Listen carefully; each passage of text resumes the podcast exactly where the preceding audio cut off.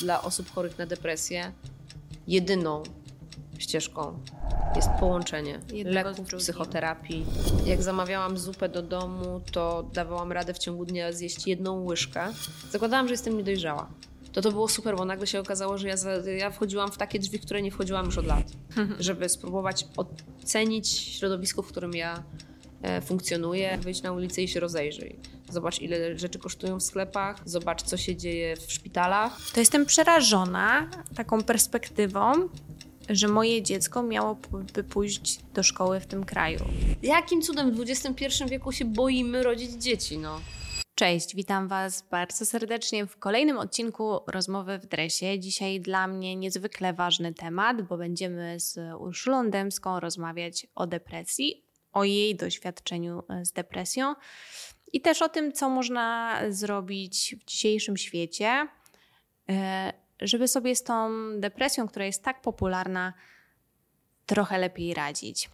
Chciałam też podziękować sponsorowi dzisiejszego odcinka, My Best Pharm. Tutaj takim suplementem, który może działać wspomagająco tak naprawdę dla każdego z nas, jest omega-3. Absolutnie nie jest to suplement, który w jakikolwiek sposób może nam zastąpić leki antydepresyjne czy leczenie u psychoterapeuty, ale kwasy omega-3 są niezwykle ważne dla dobrej pracy naszego mózgu i jest to taki suplement, który każdy z nas na pewno może wprowadzić do codziennego funkcjonowania. A teraz już przechodzimy do tej rozmowy. Zacznę od takiego może nietypowego pytania, ale myślę, że odpowiedniego do treści naszej dzisiejszej rozmowy. Jak się czujesz? Tak, nie chodzi mi nawet w tej konkretnej chwili, tylko w tym momencie, widzisz, to fajne, bo w którym jesteś. Pewnie nawet widać po mojej reakcji, że zaskoczyłaś mnie tym pytaniem na początku. A jest to pytanie, które aż by człowiek chciał słyszeć codziennie od kogokolwiek. Nie, czuję się teraz dobrze. Mhm. Czuję się teraz dobrze. Myślę, że jestem po najcięższej pracy w swoim życiu, która właśnie spowodowała, że czuję się dobrze. Po najcięższej pracy w swoim życiu. Jak słuchałam Twojej rozmowy bodajże z 2021 roku, to tam powiedziałaś coś takiego, że jeszcze nie jesteś do końca gotowa, żeby tak w pełni rozmawiać na temat depresji, bo tak zaczęłyśmy, a nie zrobiłam wprowadzenia, od czego zaczynamy. To czy teraz czujesz się już gotowa? W sensie, czy przepracowałaś... No nie wszystko, bo tak to się nie da, nie? Bo to u terapeuty, u psychologa to można, myślę, tak w ogóle chodzić przez całe życie i dalej się wszystkiego nie przepracuje. Ale czy jesteś już gotowa, żeby tak bardziej, więcej rozmawiać na temat depresji i swoich doświadczeń? Myślę, że jestem gotowa, żeby więcej rozmawiać. Próbuję sobie przypomnieć dokładnie, jak wyglądała tam ta rozmowa, ale śmiem podejrzewać, że wówczas moja odpowiedź była z dwóch powodów. Jedna to była kwestia tego, że ja byłam w trakcie terapii. I myślę, że nie do końca jeszcze niektóre rzeczy też rozumiałam, niektóre zjawiska, które się we mnie zachodziły, które moje zachowania, moje jakieś tam reakcje, emocje, z którymi nie do końca potrafiłam się odnaleźć, skąd one się pojawiają. To jest jedna sprawa, a druga sprawa, i myślę, że ta ważniejsza w przypadku akurat rozmowy, to była kwestia tego, że mniej wiedziałam na temat tego, co będzie dalej. Ja nie mówię, że dzisiaj wiem, co będzie dalej, ale jestem po zakończonej terapii, więc to jest też trochę inny już etap. Nie wiedziałaś, co będzie dalej. Mówisz, że nie do końca wiesz, ale czy ta terapia, bo wiesz, mimo że wszystko idzie do przodu i to ja teraz mówię ze swojego też doświadczenia, to ludzie dalej się tej terapii wstydzą. Dalej się wstydzą tego, że chodzą do psychologów. Może nie w Warszawie i większych miastach, może to już to jest takie bardziej... normalne, ale myślę, że szczególnie w tych mniejszych miejscowościach taka jest też narracja, myślę też często rodziny, znajomych, po co będziesz szła. Czasami myślę, że to nawet nie jest kwestia wstydu. To jest po prostu kwestia wychowania takiego. To nie jest... Przynajmniej to, co obserwuję w wiadomościach od ludzi, zwłaszcza kiedy poruszamy akurat temat depresji, to mam wrażenie, że to nie jest kwestia, że oni się wstydzą, tylko to jest bardziej kwestia, że oni nie czują, że powinni tam pójść. A dlaczego nie czują? Bo nikt im tego nigdy w życiu nie powiedział, bo nikt nas tego nie uczył, bo nikt nam w szkole nie mówił, że skoro złamiesz nogę, to idziesz do lekarza, to skoro coś się dzieje ze swoim zdrowiem psychicznym, to też idziesz do lekarza. Jakby ludzie nie są tego nauczeni jako pewną normę, więc wydaje mi się, że oczywiście w wielu przypadkach jest to wstyd, ale w wielu przypadkach uważam, że to jest brak po prostu wiedzy. No tak. Więc nawet nie wpadają na ten pomysł. A jak już nawet zobaczą kogoś w internecie, no nie wiem, na ten przykład takie wiadomości, które mam na social mediach i napiszą do mnie, to w sumie przy ostatnim dniu, tym Międzynarodowym Dniu Walki z Depresją, najwięcej wiadomości, jakich miałam, może nie najwięcej, ale bardzo dużo wiadomości, jakie miałam, to były wiadomości od mężczyzn, którzy pisali, że ich żony, ich dzieci nie wierzą w to, że coś się z nimi dzieje złego. W sensie z tymi mężczyznami. Tak, że jakby powiedzmy, że stopują w ogóle proces tego, żeby rozpoczęli walkę o siebie i leczenie, bo jest takie podejście na zasadzie, że marudzi, zmyśla, użala się nad sobą. No bo coś jest chyba w tym takiego, że jednak przynajmniej z założenia depresja jest bardziej chorobą kobiet, co nie jest prawdą. Nie jest prawdą i trzeba to totalnie podkreślać, że to dotyczy też mężczyzn. Tylko chyba mężczyźni, ja mam takie przynajmniej wrażenie i odczucia, zaraz powiesz jakie są twoje, po prostu więcej w sobie trzymają, co moim zdaniem tylko właśnie bardziej może generować jakieś takie problemy i stany depresyjne, no bo im więcej emocji w sobie jakby trzymasz i o nich nie mówisz, a wiadomo, no facet powinien być silny, nie pokazywać, tym gdzieś to cię bardziej zjada od środka.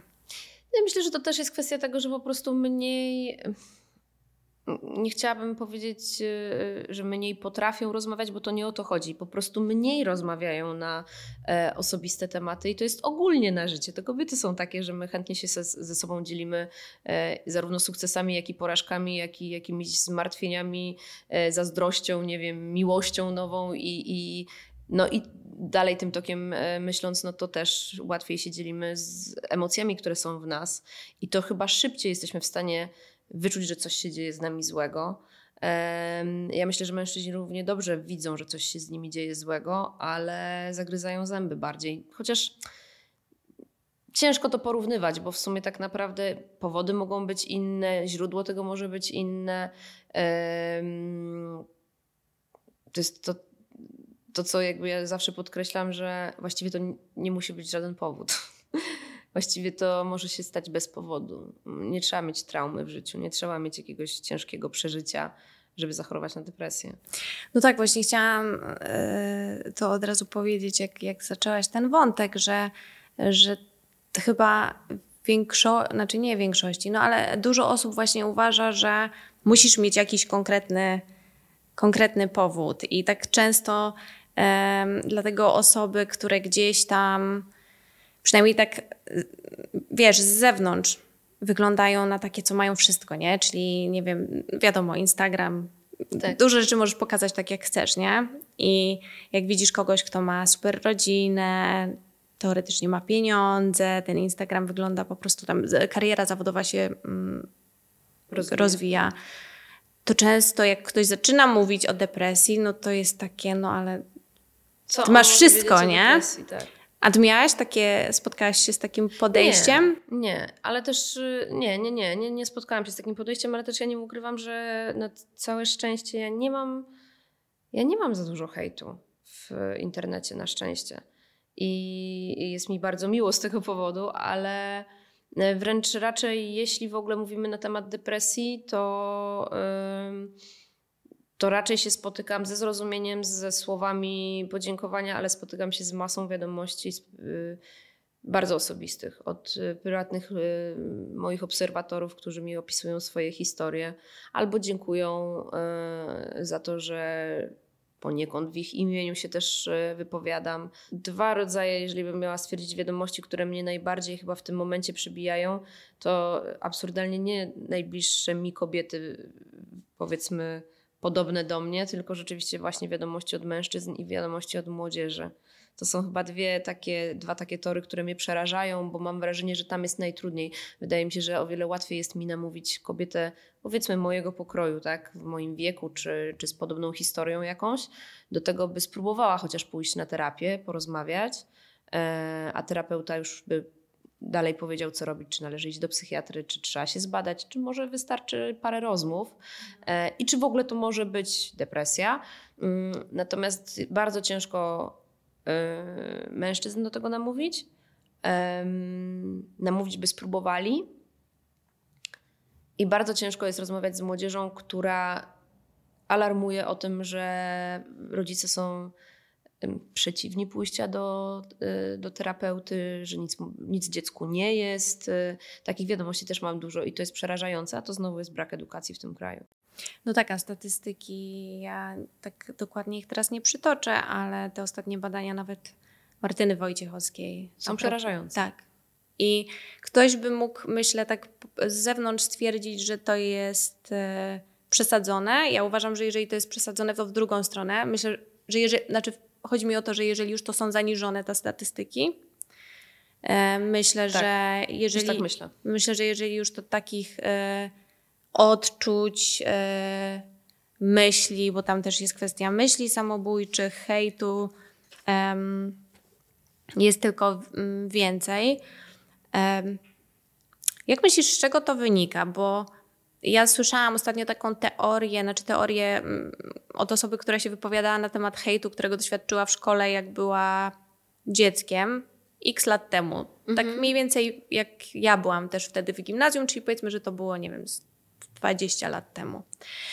I wtedy, takie jest moje zdanie na ten temat, wtedy internet to było jeszcze coś, co istniało, nie wiem, były blogi, tego typu rzeczy, jakieś gadu-gadu, ale nie było Instagrama i tego wszystkiego. Chyba pierwszym takim social media w Warszawie to chyba było coś takiego jak Grono. Tak, to potem była nasza klasa. Tak. To jakieś takie pierwsze... No ale tam chyba nawet nie za bardzo były możliwości komentowania? Nie pamiętam. Ale jak myślisz, dlaczego teraz jest aż tak źle? Czy myślisz, że zawsze było tak źle, a po prostu nie było wiadomo? Znaczy to jak z każdym tematem, uważam, zdrowia psychicznego, to nie jest tak, że to są rzeczy, które się nagle pojawiły, a kiedyś ich nie było. Oczywiście, że one były. Może rzeczywiście skala była inna. No, statystyki na to wskazują, że skala była inna. Ale z drugiej strony też pytanie, czy... aby na pewno tak bardzo badano te 20 lat temu, czy 30 lat temu, czy 40 lat temu, czy w wieku jak nasi rodzice byli w czasach szkolnych, czy aż tak bardzo badano i robiono statystyki ze zdrowia psychicznego? Wątpię, bo po prostu tego tematu nie było. Więc ciężko mówić o tym, czy to rzeczywiście aż tak diametralnie się zmieniło. Na pewno teraz to zwiększenie dzieci, które mają problem wszelaki, bo my nie mówimy tylko i wyłącznie o depresji, jest ogromny z wielu względów.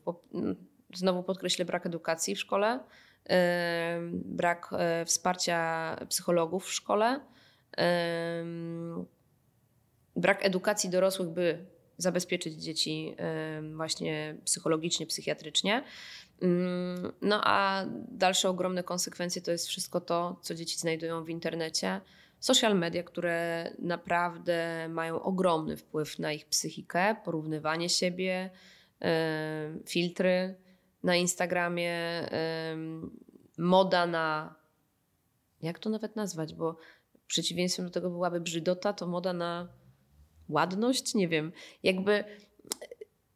Też problem posiadania, nie? Właśnie problem polega na tym, żeby umieć wypośrodkować jakby to, co jest w social mediach. Jedno to jest zdrowe życie, które też propagujesz, żeby było zdrowe życie, zdrowa sylwetka i nie ma w tym nic złego. Mhm. I to jest bardzo ważne, żeby też zadbać po prostu o siebie nie tylko wyglądem, ale też od środka i zdrowiem fizycznym. Ale drugie to jest to, że pojawiła się jakaś taki wyścig do tego, że musimy być w konkretnym jakimś kanonie, z brakiem jednocześnie akceptacji. I to jest bardzo ciężkie, uważam, do uzyskania w social mediach, żeby zdrowie tak, uroda oczywiście, zadbanie o siebie też tak, ale nadal akceptuję siebie takim, jakim jestem, a z tym jest ogromny problem. Ale to dlaczego? Dlatego, bo my widzimy w tej chwili masę zdjęć przefiltrowanych, gdzie właściwie jakbyśmy pokazały z 10 dziewczyn naszego pokroju blondynek, to by wyglądały identycznie. Dokładnie. Bo tak. Filtry po prostu nas zrównają do tego samego wyglądu de facto. Jasne. No i też nie da się ukryć, że jednak pewnie taka możliwość komentowania też nawet właśnie znajomych, nie? Tak. To też może być coś, czego kiedyś nie było. A poza tym jeszcze myślę, że bardzo ważna kwestia to jest jednak kwestia znowu też braku edukacji seksualnej, gdzie dzisiaj masa dzieci boryka się z identyfikowaniem siebie seksualnie, z zastanowieniem się, kim się jest, co się lubi. Tak, ja miałam tutaj rozmowę właśnie z Agnieszką Skrzyczkowską na ten temat i o dziwo jakby ona twierdziła, że wcale nie jest tak ciężko żyć w naszym kraju jako osoba z społeczności LGBT, no ale jednocześnie z perspektywy dziecka, które może tak strasznie dużo rzeczy samo nie rozumieć jeszcze, nie? Może nie jest tak ciężko tak. w dużych miastach, ale... W dużych miastach, tak. Tak, wydaje mi się, że to też zależy o perspektywę, ale to też jest inaczej, jak jesteś dzieckiem i po prostu samo możesz nie rozumieć, dlaczego myślisz i czujesz inaczej. To po pierwsze, możesz tego nie rozumieć, możesz tego nie wiedzieć, możesz nie wiedzieć, skąd się to bierze i co z tym dalej zrobić. Wokół mnie mam dużo już przyjaciół, którzy mają nastoletnie dzieci. Jestem przeogromnie szczęśliwa, że mam takie pary wokół siebie, które tak pięknie potrafią otwarcie o tym ze swoimi dziećmi rozmawiać.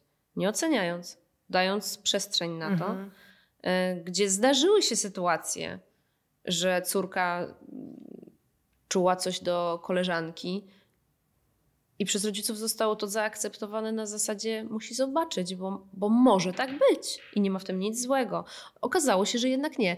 To nie ma znaczenia, czy tak, czy nie. Bardziej chodzi o tą otwartość rodzica, tylko że w tym kraju jest to położone tylko i wyłącznie na rodziców, no tak, a nie oszukujmy się, to wcale nie jest tak, że wszyscy są tolerancyjni. Czy nie jest aż tak źle? Ja uważam, że jest bardzo źle w tym kraju pod tym względem. To jest moja opinia, bo ja się z tym często spotykam. Może wydawałoby się, że mniej w naszej bańce warszawskiej, mniej w takich bańkach wielkich miast. Ale z drugiej strony... Dosłownie parę dni temu, czekając na taksówkę pod Złotymi Tarasami, stałam koło młodzieży, nie wiem, strzelam 15-16-letniej, no na pewno byli niepełnoletni i przez 10 minut przysłuchiwałam się ich rozmowie i totalnie to nie są tolerancyjne dzieci, które właśnie rozmawiały o kolegach i o ich preferencjach seksualnych. A masz oczywiście ich obrażając, nie? Jasne. A masz taką ochotę się wtedy wtrącić, czy raczej stwierdzasz, no nie moja sprawa, bo wiesz, no świata nie zbawisz, tak? Nie da się świata zbawić. Przyznam szczerze, że się wtedy nie wtrąciłam, bo ta grupa była dość spora i dość takich chłopców, bym powiedziała, którzy jakby chcieli, to by się odwinęli. Jasne. I to było czuć. Że tam jest mocna agresja, trzeba mierzyć siły na zamiary. Jasne. Ale i na szczęście... To nie była sytuacja, w której by obrażali kogoś. Przy sobie, czy atakowali jakieś inne dziecko. No natomiast gdyby atakowali jakiekolwiek inne dziecko, to bym natychmiast zareagowała. No tak, ja jako mama na szczęście, jeszcze bardzo małego dziecka, w sensie nie w wieku szkolnym, bo Zoja ma rok, no to powiem ci całkiem szczerze, bo tak jak mówisz, rodzice to jest jedna kwestia. To jestem przerażona taką perspektywą, że moje dziecko miałoby pójść do szkoły w tym kraju. Z wielu przyczyn, bo raz to jest właśnie to, o czym mówimy, nie? Że jednak brak tej takiej edukacji seksualnej, brak psychologa w szkole, rówieśnicy, no rzeczy, na które jako rodzic do pewnego stopnia masz wpływ, no bo wybierasz szkołę, tak. nie? No, ale nie jesteś w stanie z tym dzieckiem siedzieć na lekcjach i wiesz, i pilnować. Nie jesteś w stanie tego w ogóle przewidzieć, co się wydarzy. I mało tego, ja teraz często jak z koleżankami rozmawiam, gdzie nie wiem, niektóre wybierają właśnie szkołę podstawową, to decyzja, ja mam wrażenie, że jest okrutnie ciężka, W przeciwieństwie do tego, jak było, jak my byłyśmy w ich wieku, mam wrażenie, że rodzice nas lokowali w szkołach pod względem adresów, a nie... Tak, gdzie najbliżej, ja nie? Mówię, że, nie mówię, że tam najbliżej nawet do rejonowej, tylko ja na przykład chodziłam do szkoły najbliżej pracy mojej mamy, po to, żeby było najwygodniej. Tak. Akurat to była cudowna szkoła, więc się cieszę, ale właśnie taka cudowna, z takim dużym sercem do uczniów i do dzisiaj mam kontakt i z klasą, i z nauczycielami, a to się naprawdę rzadko zdarza. Tak, u mnie się nie zdarza. Bo w liceum nie mam z nikim kontaktu. Natomiast widzę ciekawe rozważania moich znajomych, na przykład dyskusje dotyczące czy do prywatnej, czy do państwowej. Co jest ciekawe, te dyskusje są bardzo różne i one, właśnie nie ukrywam, one wynikają z edukacji, możliwości pewnych. No i druga kwestia z tego, na jakich kolegów może trafić dziecko. I ja wiem, że to brzmi strasznie, no tak, ale ja to rozumiem, bo pewnie. Rzeczywiście dzisiaj,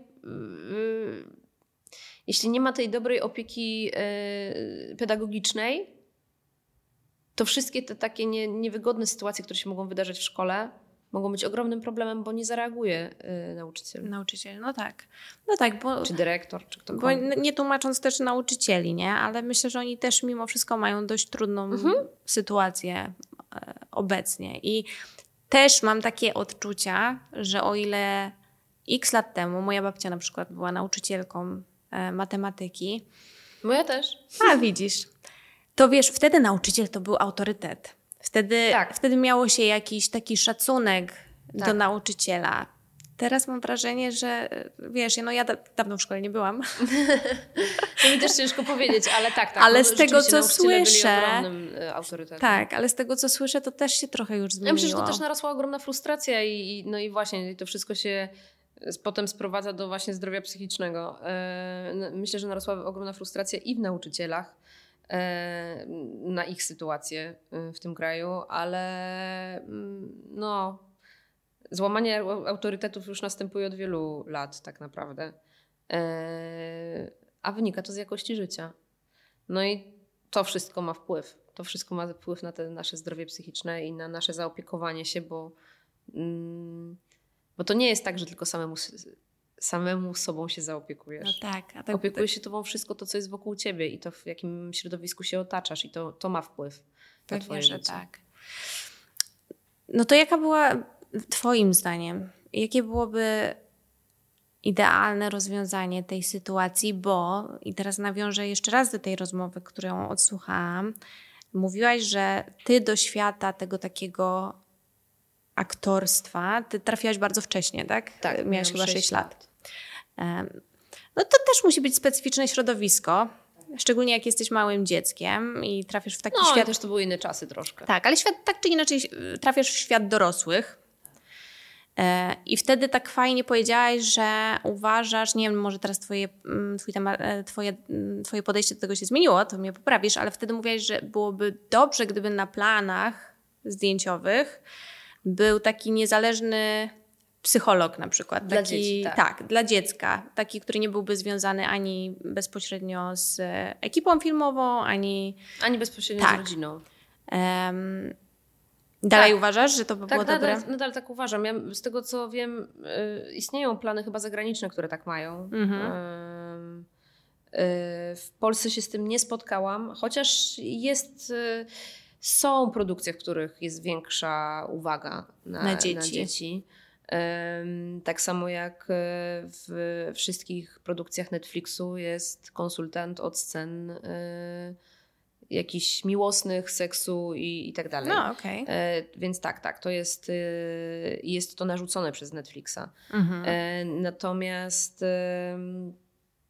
tak, uważam, że powinna być opieka nad dzieckiem, bo czym innym jest agent, menadżer, agent, ktoś, kto ma tak naprawdę pilnować umów, tego czy jesteś, czy cię nie ma na planie i tak dalej, a czym innym jest to, by był ktoś, kto zwraca uwagę na zachowania, które się dzieją wokół dziecka, na to, jak dziecko reaguje, na to, czy dziecko aby na pewno chce, bo to też jest dość ważny element.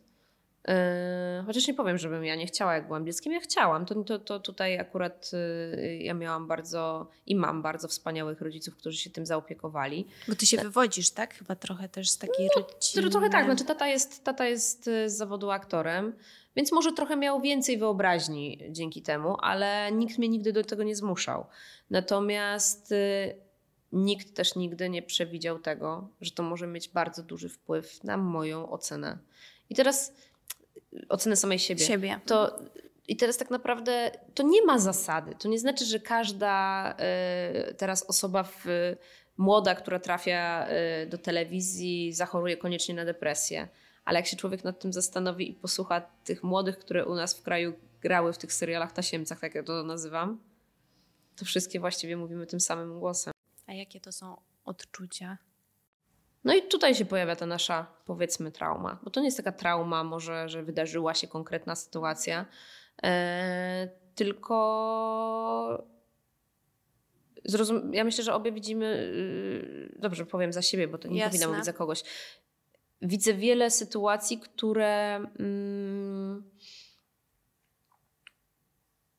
które miały wpływ na ocenę mnie samej, poprzez ocenianie mnie i nie tłumaczenie mi, że to nie jest do końca o mnie, tobie.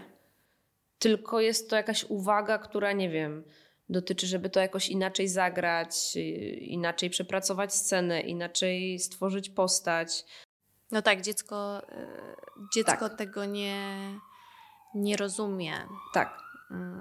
Dziecko sobie dorabia często całą historię. Tak. No a gdyby był wtedy taki psycholog na planie, załóżmy, to co byś chciała od takiego psychologa usłyszeć? Czy co byś chciała, żeby on... Ciężko mi powiedzieć. Ja myślę, że psycholog bardziej byłby w stanie że reagować. Ja myślę, że... Znaczy to jest chyba w ogóle bardziej złożony pomysł, bo to, że powinien być psycholog, to jedno, to, że ekipy powinny być jakby...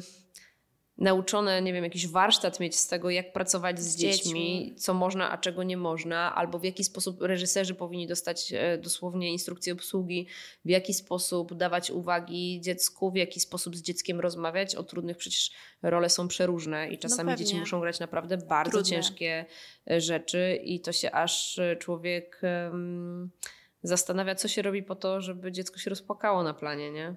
I wolę nie wiedzieć. Okej.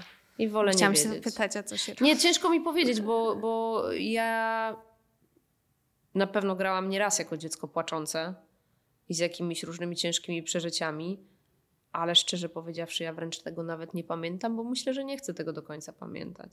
Jasne, czyli to jest takie trochę... To musiało być ciężkie. To też chodzi o to, że wydaje mi się, że dziecko nie jest w stanie... Okej, czyta scenariusz, uczy się tego na pamięć, dowiaduje się, kim jest ta postać... I to na przykład dziecko nie rozumie, dlaczego przez cały dzień musi nagrywać sceny, że płacze i jak to połączyć w emocjach w sobie, że no jednak ciało reaguje. Pewnie, że tak. Ciało reaguje, więc jak się nauczyć tego, że to, że organizm został zmuszony do płaczenia, to nie znaczy, że coś się dzieje. To jest tylko odgrywanie i jak się od tego odciąć. To dorośli aktorzy się muszą uczyć tego, żeby się odcinać od ról, które grają, a co dopiero małe dziecko.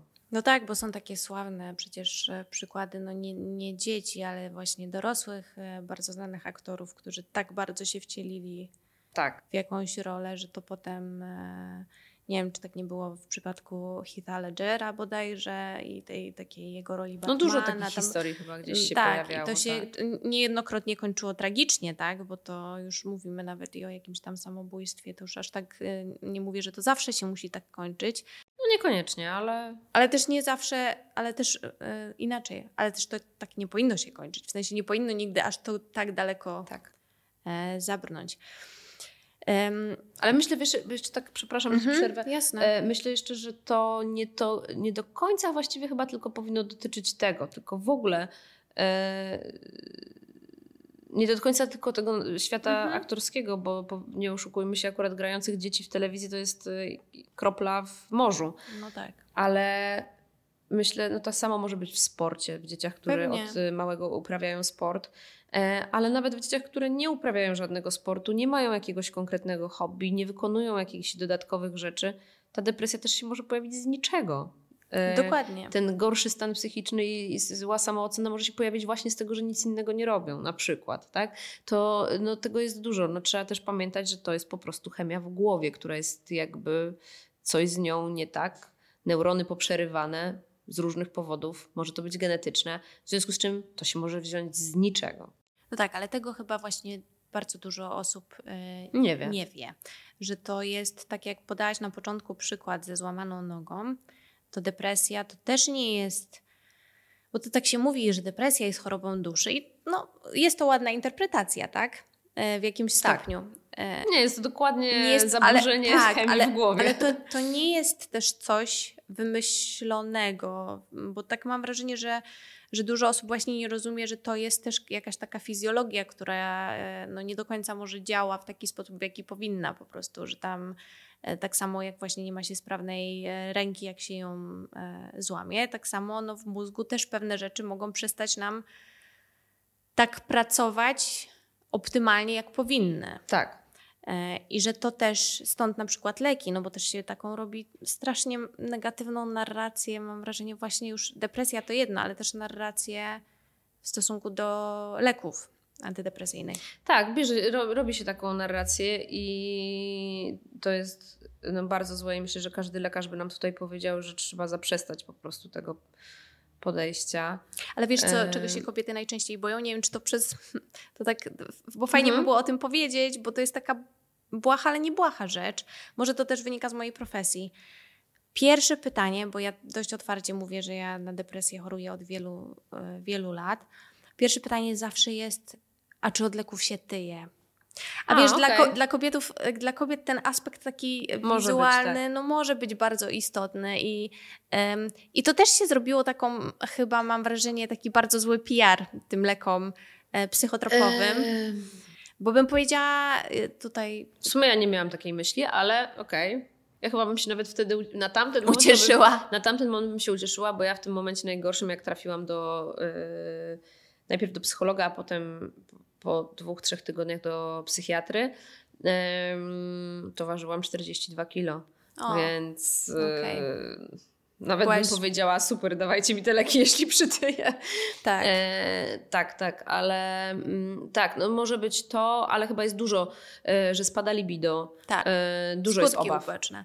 No wszystkie skutki, to jest dużo obaw, ale mi się wydaje, że to jest to, co bym wróciła do początku naszej rozmowy, że tu się może pojawić ten moment, w którym jest nie, no ale już leki to chyba już przesada, to trochę się tego mogą ludzie wstydzić, że to już, bo to tak jest takie przypieczętowane, to znaczy, że rzeczywiście ze mną coś jest nie tak, skoro muszę, znaczy coś jest nie tak, przepraszam, ja mówię teraz w kontekście takiej myśli tak, prostej, tak. Najprostszej jaka może być w pierwszym skojarzeniu, bo nic z tymi ludźmi, nie jest nie tak.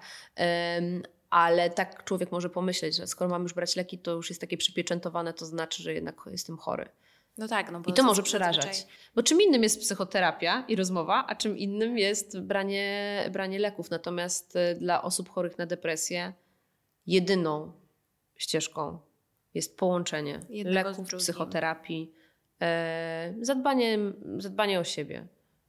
A co tobie pomogło poza tymi 2 rzeczami, bo jak się wejdzie, wrzucę teraz do twojego Instagrama, jak się wejdzie do ciebie na profil, no to pasji ci nie brakuje. I chyba nigdy mi nie brakowało. Ale uważasz, że to jest taka... chodzi mi o to, że to jest moja swoista terapia? Chodzi mi o to, czy są takie rzeczy, które mogą pomóc poza lekami i wizytą u psychoterapeuty? Dodatkowo tak. Tak.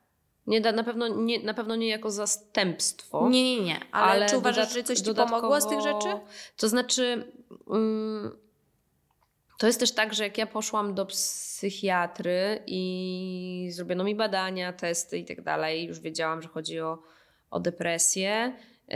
Pierwszą rzeczą, która mi najbardziej pomogła, to była pani doktor psychiatra, która mi na tablicy rozrysowała, co się dzieje z mózgiem w trakcie depresji. I ja uważam, że to był taki life changing, bo nagle się człowiek patrzy na to i zaczyna to rozumieć. Tylko ja potrzebowałam logicznego wytłumaczenia.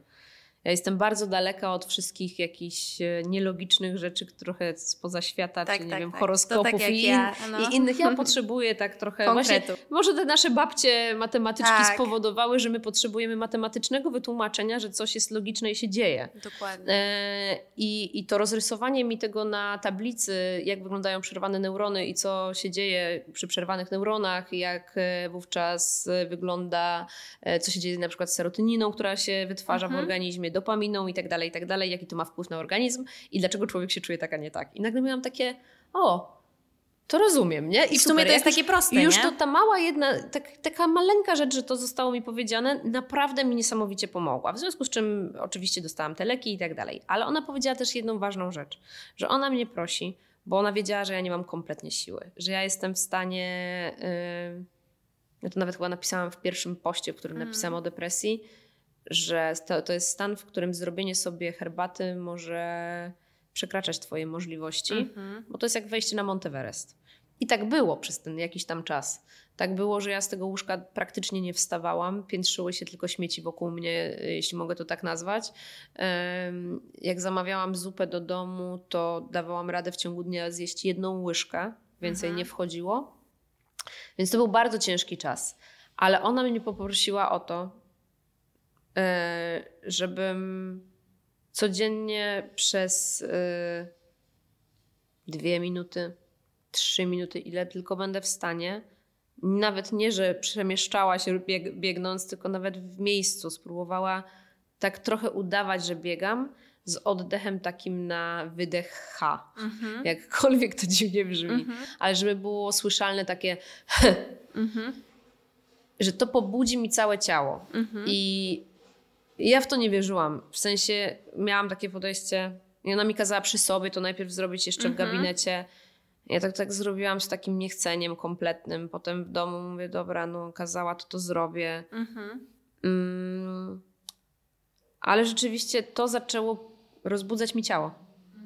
Rozbudzać mi krążenie, rozbudzać mi ciało. Dołożyły się leki, dołożyło się terapia co tydzień. Trzeba było się zebrać co tydzień na terapię. I pani, i w sumie też pani psychiatra kazała mi parę książek przeczytać albo obejrzeć jakichś filmików na YouTubie konkretnych osób, bo powiedziała, że wie, co jakby do mnie trafi. No i to zaczęło pomagać. I dopiero w późniejszym etapie, to teraz właściwie wracam do tego, co powiedziałaś na początku o tych wszystkich rzeczach, które widzisz na Instagramie, dopiero w późniejszym etapie te inne rzeczy zaczęły działać. Czyli jednak pierwsze tygodnie, miesiące to były te podstawy, terapia, leki, a były momenty kryzysu, byli też źli doradcy wokół, nie wiem, chociażby fałszywa przyjaciółka, która mi powiedziała, ale bierzesz te leki i jakoś się nic nie zmienia. I niestety dla osoby chorej na depresję powiedzenie tego to nie jest tak, że ja powiem, dobra, ona gada głupoty. Na tamten moment mnie to boli, jakby ktoś mi po prostu przyłożył, bo sobie myślę, to już jest aż tak beznadziejnie ze mną, że nic nie działa, nic się nie zmieni, to po co mi to wszystko? Bardzo zaburzyła wówczas jakby ten proces, więc trzeba też się nauczyć odseparowywać od takich osób, wybrać to, co jest dla ciebie dobre i dopiero wówczas rzeczywiście każde hobby, każda rzecz, która cię cieszy, nawet, nie wiem, kupienie sobie fajnej książki, czy kupienie sobie fajnej bluzki. To nie jest oczywiście rozwiązanie. Tylko chodzi o to, że to jest jakiś dodatek, który tego dnia ci może sprawić uśmiech na twarzy. A chociaż ten jeden uśmiech może ci się przydać. Bo ja mówię, oczywiście teraz mówimy o tym etapie silnego epizodu. A jednak przez lata żyłam. A teraz 2 słowa od naszego sponsora My Best Pharm. Dzisiaj rozmawiamy o kwasach omega-3. My Best Omega-3 to są najwyższej zawartości kwasy omega-3. Jest tutaj też witamina D i A, która wspiera codzienną odporność. DHA i EPA promują prawidłowe funkcjonowanie serca i układu krążenia. Jest tutaj zawarty oryginalny tran z dorsza DHA wspiera prawidłowe działanie mózgu i narządu wzroku. Tak jak powiedziałam na wstępie, absolutnie nie jest to suplement, który ma w jakikolwiek sposób zastąpić nam leczenie lekami antydepresyjnymi, ale jest to też z drugiej strony coś, co każdy z nas może wprowadzić do codziennej suplementacji swojej diety. A teraz już wracamy. No właśnie. Bez świadomości tego, że żyję w depresji. Bo ty tak już mówisz o takim trochę ostatnim... No dobrze to nazywasz ostatnim. No bo długo czekałaś, nie? W sensie wcześniej wcześniej nie miałaś świadomości? Czy nie chciałaś tego do siebie... Nie podejrzewałam, okay, że to może być to. Czyli nie podejrzewałam. Zakładałam, powiem ci szczerze, że zakładałam, że jestem... Zakładałam, że jestem niedojrzała. Zakładałam, że to jest takie trochę jakby takie... Jak to nazwać? Że to jest takie... Wręcz nawet śmieszne. Takie umniejszanie trochę swojego. Umniejszanie sobie, ale to jest śmieszne jak na osobę, która dzisiaj mija 30 lat pracy, nie? Więc jakim cudem ja 10 lat temu mogłam myśleć, że jestem niedojrzała, pracując tak wiele lat, otaczając się non-stop właściwie wśród ludzi dużo ode mnie starszych, radząc sobie w życiu, zarabiając od dziecka, będąc w pewnym sensie samowystarczalna. I ja myślałam o sobie, że jestem niedojrzała. Ale w takim, bym powiedziała, infantylnym znaczeniu, że takie miałam poczucie, że sobie po prostu nie radzę.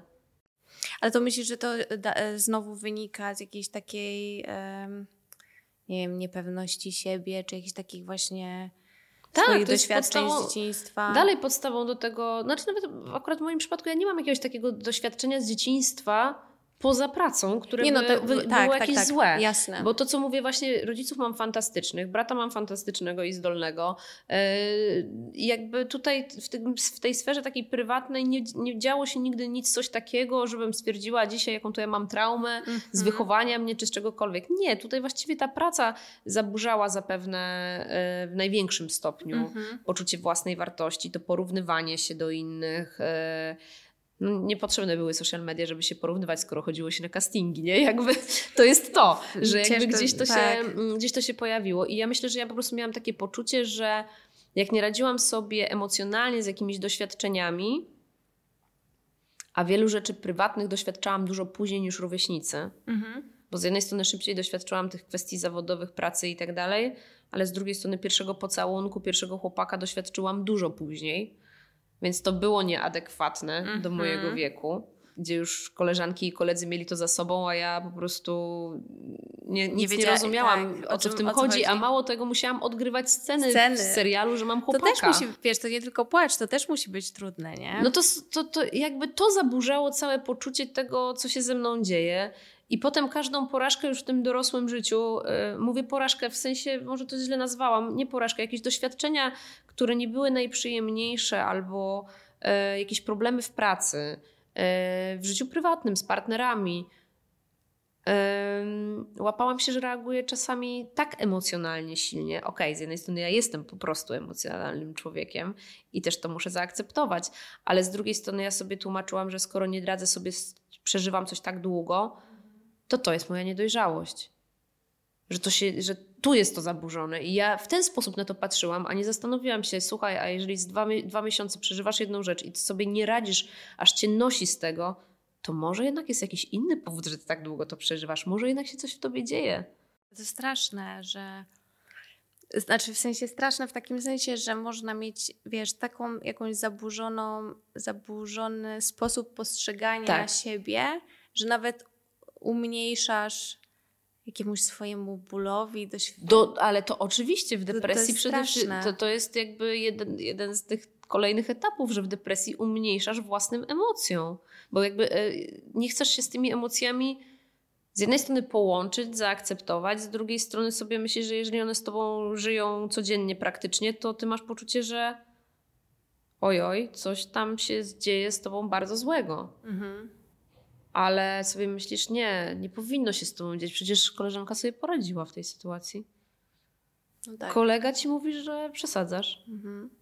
No a mówisz o przyjaciółce, która była niekoniecznie dobrym doradcą, tak delikatnie to nazywając. A czy były takie osoby, które bardzo cię w tym wspierały. Tak. Bo to musi być też mimo wszystko trudne. Bardzo się weryfikuje. Ale też musi być trudne, myślę sobie, dla osoby, która jednak żyje gdzieś tam blisko osoby chorej na depresję. Tak, nie? Ale oczywiście, oczywiście, że tak. I też nie ma co generalizować, że tam jedna sytuacja zaważa o znajomościach jakichkolwiek, o związku, o, też wiadomo. Nad wszystkim się pracuje. Natomiast myślę, że każda terapia weryfikuje środowisko, w którym się znajdujemy. I to nawet nie chodzi, to ja nie oceniam źle ludzi. To nie chodzi o to, że ten jest dobry, ten jest zły. Tylko ludzie się w naszym życiu pojawiają i znikają, i niektórzy zostają na dłużej, niektórzy są na krócej i tak się dzieje. Jasne. I nie ma co się z tym mierzyć. Natomiast myślę, że w dużym stopniu mój wybór dziś jest taki, że wręcz człowiek chce się otaczać ludźmi, którzy cię inspirują, z którymi łączy cię duże zrozumienie, z którymi się rozwijasz, którzy cię wspierają i vice versa. Co nie znaczy, że moi znajomi też nie mają swoich problemów i co nie znaczy, że teraz jak ktoś ma problem, to mnie nie ma. No tak, bo... To wręcz nawet działa odwrotnie, ale jest podstawowa zasada: zadbaj o siebie, żeby zadbać o innych. Bo się inaczej nie da. Nie da się. A z takich pozytywnych akcentów, nie wiem, na ile będzie to pozytywne, cała rozmowa jest mimo wszystko, uważam, pozytywna, bo to ma też uświadamiać ludzi, że przede wszystkim po pierwsze depresja nie jest czymś dziwnym, nietypowym i myślę, że obecnie statystycznie jakby naprawdę tak spojrzeć, to jest więcej pewnie osób zmagających się z depresją niż tych, którzy się z nią nie zmagają. Tak. Trochę zaczyna to być jak taka choroba cywilizacyjna. Kiedy poczułaś się lepiej? Bo to w sensie to nie jest tak też dla osób, które nie mają takiej perspektywy, że to nie jest tak, że jednego dnia leżysz w łóżku, nie możesz zrobić herbaty i następnego dnia wstajesz i wiesz, tęcza, mało tego, pierwsze leki nie zadziałały wcale. A żeby sprawdzić pierwsze leki, to tak trzeba 3 miesięcy przynajmniej. Tak, to trwa. To trwa i rzeczywiście ja miałam pierwsze leki niesprawdzone. Znaczy w sensie sprawdzone, ale nie trafione. Tak. Trzeba było je zmienić. Czyli też tak może być. Więc to trochę przedłuża oczywiście. Automatycznie to przedłużyło tą farmakoterapię. Te etapy poczucia się lepiej, nie ma takiego momentu konkretnego. To są etapy. Pierwszym etapem dla mnie było rozpoczęcie jedzenia i sypiania. No tak, i bo ten etap też się pojawił po paru miesiącach pierwszych, 3, 4.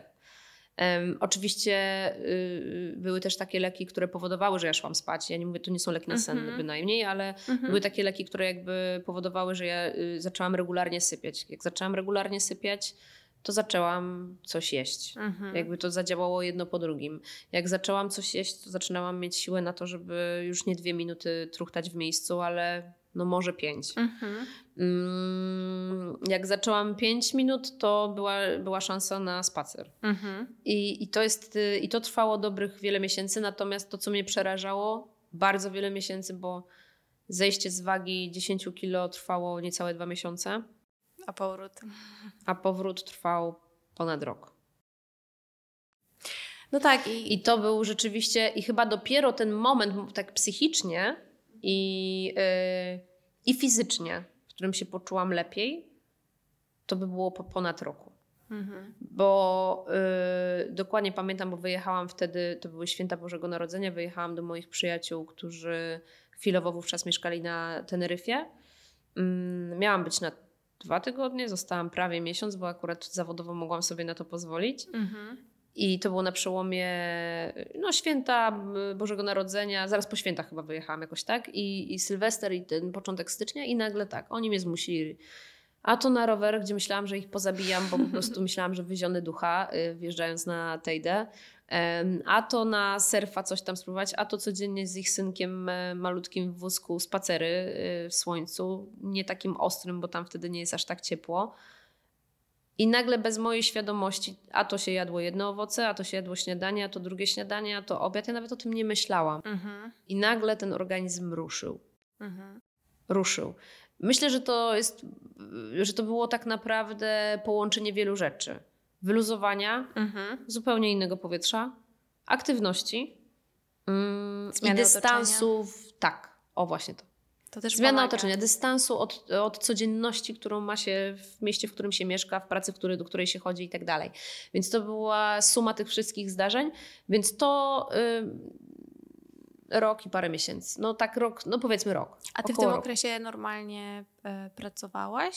W sensie grałaś w serialu? Czy można to nazwać normalną pracą? No tak, no ale w sensie, no tak. Nie, śmieję się oczywiście, bo wiesz, pracowałam. Jak to jest z osobami, osoby z depresją to są też osoby, które często bardzo dobrze funkcjonują w środowisku, otoczeniu, w sensie... No i znowu, gdybyśmy rozmawiały o tym etapie przed dowiedzeniem się o epizodzie, to jak najbardziej, bardzo dobrze funkcjonowałam. Znaczy, bywały może dni, że byłam nie do zniesienia w pracy i myślę, że to były właśnie też te dni, które... Znaczy, też wiadomo, każdy może mieć gorszy dzień w robocie, tak. Ale bywały okresy takie, że ja miałam taki moment...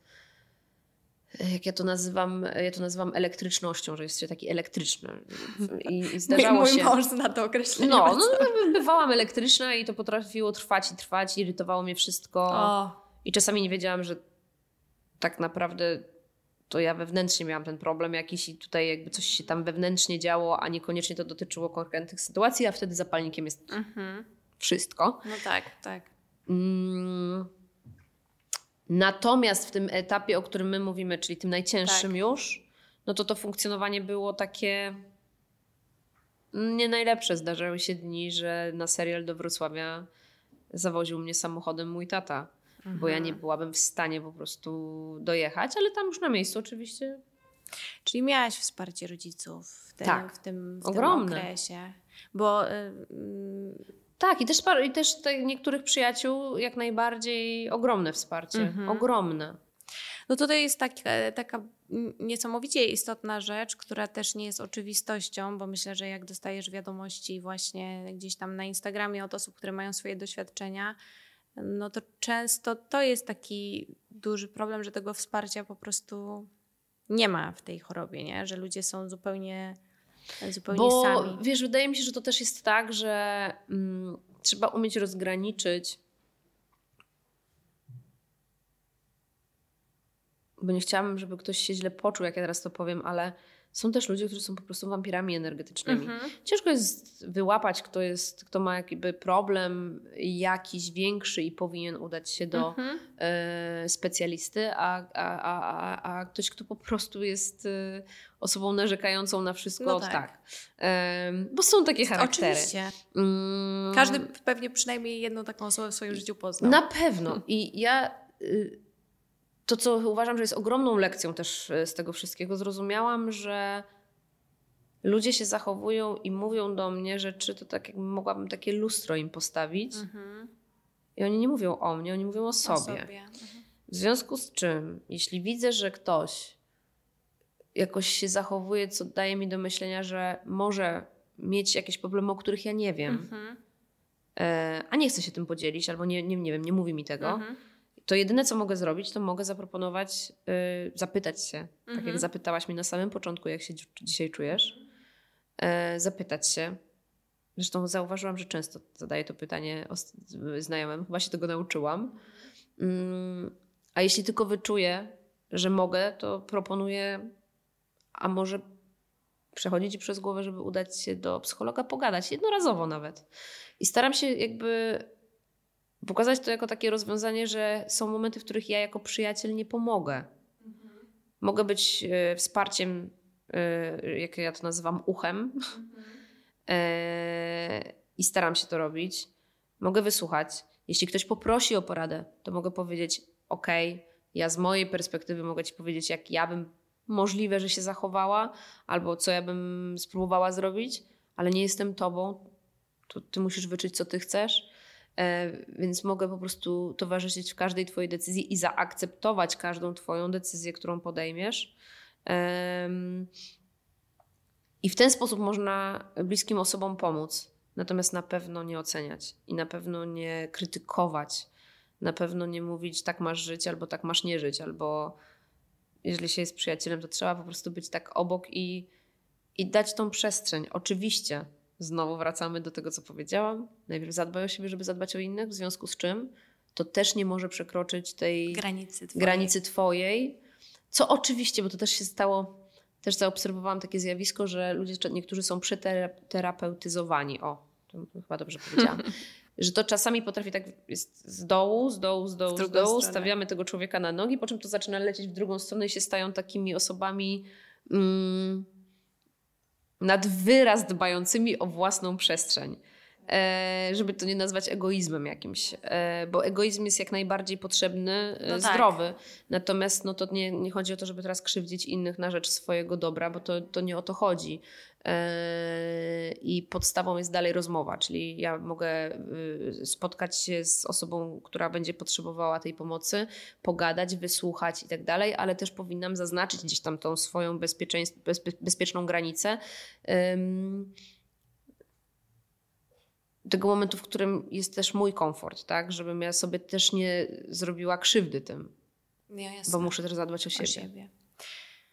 No dobra, to jako wnuczki matematyczek, jakby tak łopatologicznie, tak podejdźmy do tego matematycznie, że dla takiej, wyobraźmy sobie osobę młodszą, no bo takie osoby mogą trochę być w tym bardziej pogubione, tak sobie myślę. To jak ktoś ma taką myśl, że coś jest nie tak, nie wie do końca jeszcze, czy to jest depresja, czy to nie jest depresja, wiesz, szczególnie jak się pierwszy raz z czymś takim spotykasz, to tak nie wiesz, czy to, co tu czujesz, to rzeczywiście to już jest stan depresyjny, czy to po prostu jest może, nie wiem, zły humor. To jakie kroki tak łopatologicznie by dzisiaj Ula podjęła? Swoją drogą, moja babcia ma na imię Ula. O, jak fajnie. Pozdrowienia dla babci. I matematyczka, tak, super. Tak, dokładnie. I wiesz co, wydaje mi się, że tak. Pierwszą rzeczą, bo jednak mamy trochę tego dostępu w internecie, to oczywiście, tylko że też tam można znaleźć i te głupie rzeczy, i te ważne rzeczy. Jasne. Są strony internetowe fundacji, które pomagają. Tam jest bardzo dużo informacji. Tam są przede wszystkim telefony pomocy. Ja myślę, że już na etapie przeczytania tam pewnych wskazówek, pewnego wytłumaczenia definicji, czym jest depresja, to już sam ktoś może tak czytając wyczuć, czy to dotyczy jego. Powiedzmy, że przyjętą zasadą jest to, że jeżeli są tam z listy różnych reakcji, braku snu, nie wiem, teraz strzelam oczywiście, jakieś tam pojedyncze, braku snu, braku właśnie odżywiania, apetytu, złych myśli, takiego wiecznego poczucia, że nie uda mi się, czy złego myślenia o sobie, jakaś apatia, myśli samobójczych, apatia i tak dalej. Te stany, jeżeli są ciągłe przez ponad 2 tygodnie, dwa minimum z nich, to jakby to jest wskazaniem do tego, że to może być depresja i to jest powiedzmy ta taka ogólna zasada. Ale ktoś może nawet nie zauważać, że w jego życiu to się dzieje, że przez lata tak było, albo są właśnie te takie epizody, w których to jest bardzo silne, ale rzeczywiście samemu sobie nie jest w stanie poradzić przez 2 tygodnie czy 3 tygodnie i tak dalej. Więc to jest taki pierwszy krok. Jeżeli ma się możliwość samemu, to samemu się zgłosić po pomoc. Poprzez nauczyciela, poprzez rodzica. Ale wiemy, że tak też może nie być. Różnie bywa, tak. A jak tak nie jest, to są te telefony właśnie pomocy darmowe. I tych telefonów jest sporo. Oczywiście to nadal jest za mało. Ale myślę, że to jest też jakieś rozwiązanie, żeby tam zadzwonić i zapytać, bo tam już powiedzą, co zrobić dalej. No tak, bo tutaj niestety, ale też taki bardzo prozaiczny aspekt, jak aspekt finansowy będzie jest grał. Jest to okrutnie ciężkie. Jest ciężkie tak, i drogie. Tak, bo nie wiem, jednorazowa wizyta u psychiatry nie jest rzeczą dostępną i przystępną dla wszystkich, a na pewno nie dla osób, które są nie zarabiają. Nie prywatnie mają, tak. To jest, nie wiem, w Warszawie coś takiego w tym momencie. Tak, zależy do jakiego lekarza się pójdzie. Ale tak, a państwowo się czeka. Tak, a czasami nie można czekać w przypadku... w wielu przypadkach nie można czekać, bo w wielu przypadkach to już mówimy o naprawdę osobach, które są z myślami samobójczymi od dłuższego czasu i to się może skończyć tragicznie i nie jednej osobie się tak skończyło. Dokładnie tak, a regularna psychoterapia znowu później to też... To są kolejne pieniądze. To są kolejne pieniądze, więc ja w ogóle tak uważam, że psychoterapia to jest pewnego rodzaju przywilej, z którego jeżeli ma się możliwość korzystać, to się powinno. Ja też tak uważam. W sensie, ja nie mówię, że każdy musi chodzić na terapię. Ja też miałam to szczęście, że moja terapeutka, ona najpierw założyła tam jakąś ilość spotkań. Po pierwszych paru spotkaniach powiedziała, że jednak będziemy musiały to przedłużyć i rozwinęła to na dłuższy czas, ale też z określoną datą końca. I tak żeśmy zakończyły. I to też jest super, że to nie jest tak, że pani terapeutka powiedziała, pani Ulu, to teraz trzeba będzie latami chodzić. Nie, ona powiedziała, że musimy przerobić pewne rzeczy, musimy przepracować pewne rzeczy, nauczyć się pewnych ćwiczeń i pewnych narzędzi, które ja będę stosowała potem już sama. Dla własnej takiej samodzielności. I jak ładnie powiedziała, ale telefon w razie czego pani ma. Cokolwiek by się nie działo, przecież wrócić zawsze mogę. Ale chodzi o to też, żeby mnie nauczyć tego samodzielnego życia już bez terapii codziennej, znaczy nie codziennej, tylko cotygodniowej akurat. Żebym się nauczyła funkcjonować w tym i sprawdziła siebie. Czy dowiedziała się coś o sobie więcej. Dokładnie. I to jest super, bo znam oczywiście osoby, które chodzą latami. Ja nie mówię, że to jest złe, ale to też jest kwestia trafienia na takiego terapeutę, który realnie jest do nas, nie chcę powiedzieć, że dobrze dobrany. Ale trochę jest to kwestia. Ale że ja na pierwszy rzut oka bym powiedziała, że moja pani psycholog nie jest dobrana. Znaczy jak zobaczyłam, to się przeraziłam, ale już siedziałam, to mówię, dobra, to pogadajmy, a sobie pomyślałam, Boże, przecież to jest niemożliwe. I teraz to nie chodzi o to, że pani mi nie przypadła do gustu i teraz mówię, że coś mam, jakieś takie odczucia złe. Bardziej chodzi o to, że po sposobie ubrania, mówienia, wszystkiego. Sposobu bycia. Pomyślałam sobie, że bardziej mi przypomina jakąś moją ciocię, która totalnie nic nie wie o środowisku, w którym ja żyję, o pracy, w której jestem, więc sobie pomyślałam, to się nie uda. No tak, potrzebuję kogoś, kto jest w moim życiu, kogoś, kto jest blisko tych środowisk, w których ja się otaczam.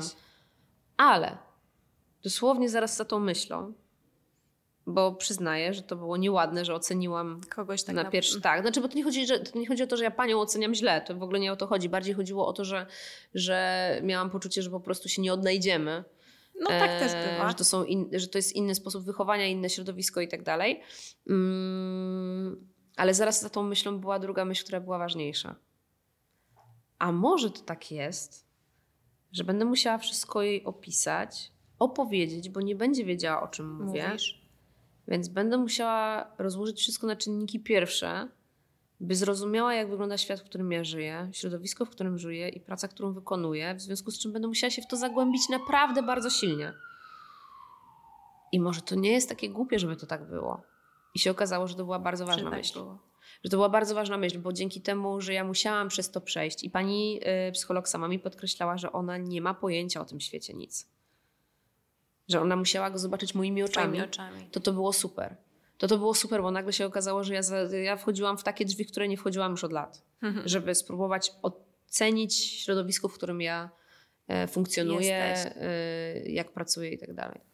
No i to jest ważna rzecz, którą też gdzieś tam zaraz na końcu warto podkreślić, że tak jak można nie trafić za pierwszym razem z lekami antydepresyjnymi, jak było w twoim przypadku, tak też można nie trafić za pierwszym, ani za drugim, ani za trzecim razem nawet z psychologiem. I to nie znaczy, że psychoterapia nie jest dla ciebie. Tak, ale też bym nie wiem, to jest moja osobista rada, nie mówię, czy ta rada jest dobra.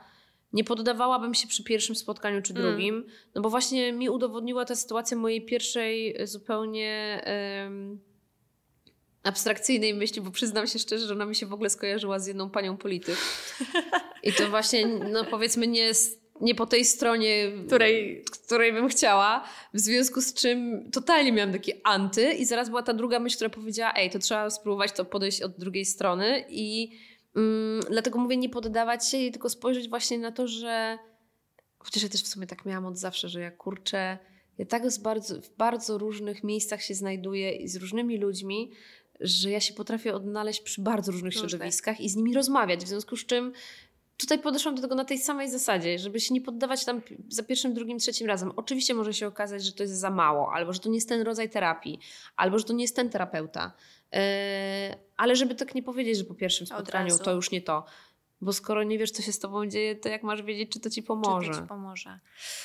Teraz pytanie, które tak już naprawdę zamykając temat, może, ono się może wydawać teoretycznie totalnie niezwiązane z tym, o czym dzisiaj rozmawiamy, ale uważam, że jest bardzo, bardzo związane, dlatego że to, co będzie się działo w następnych latach u nas w kraju, będzie też miało wpływ na to, jak wyglądają nasze szkoły, jak wygląda właśnie pomoc psychologiczna tak.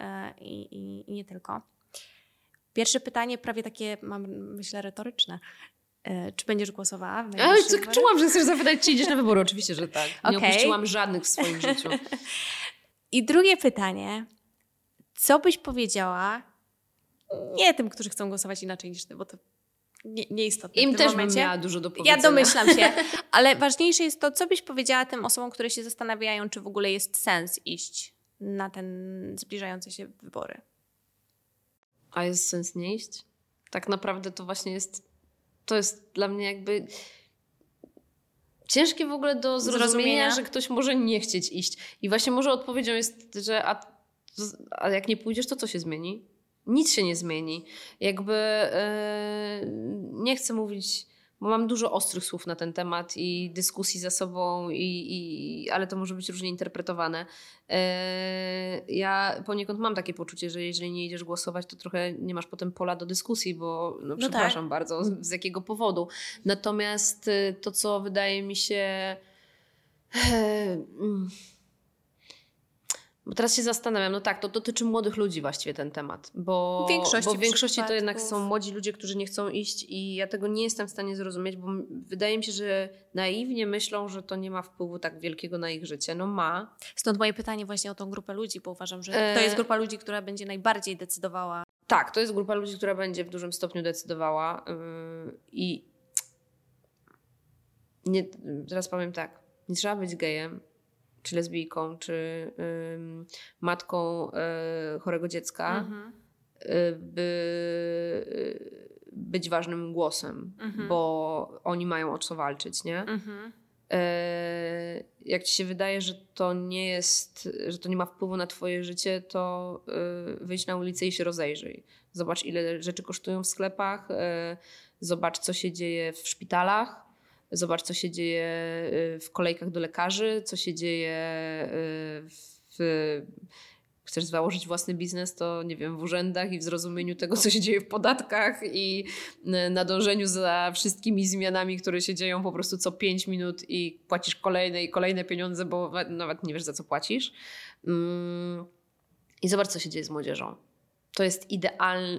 Dzisiaj dzieci w wieku 7-8 lat to są dzieci wychowane w tym, co się dzieje w kraju od 8 lat. Nie sugerując tutaj zbyt mocno, ale to idealnie pokazuje, co się dzieje. Więc jeżeli statystyki, o których rozmawiałyśmy, które właśnie Martyna Wojciechowska podała, tak pokazują, co się dzieje dzisiaj z młodzieżą, to znaczy, że w edukacji jest bardzo duży problem.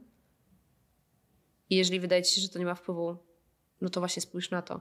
No bo jednak kiedyś te dzieci, też ci młodzi ludzie będą mieli. I jeżeli tak będzie wyglądała edukacja i tak będzie wyglądało podejście do ludzi, zaszczuwanie ludzi i dużo problemów wolnościowych. No i my kobiety. I to, co się dzieje z nami w tym kraju. Tak, to jakby z podejściem do nas. Temat na osobną jeszcze rozmowę. To jest temat na osobną rozmowę, ale bo gdzieś czytałam jakiś artykuł o tym, jak było zadane pytanie kobietom w wieku między chyba 20 a 40, czemu nie chcą rodzić dzieci. Bo to było pytanie konkretnie do tych kobiet, to jedną z głównych odpowiedzi było, bo się w tym kraju boję.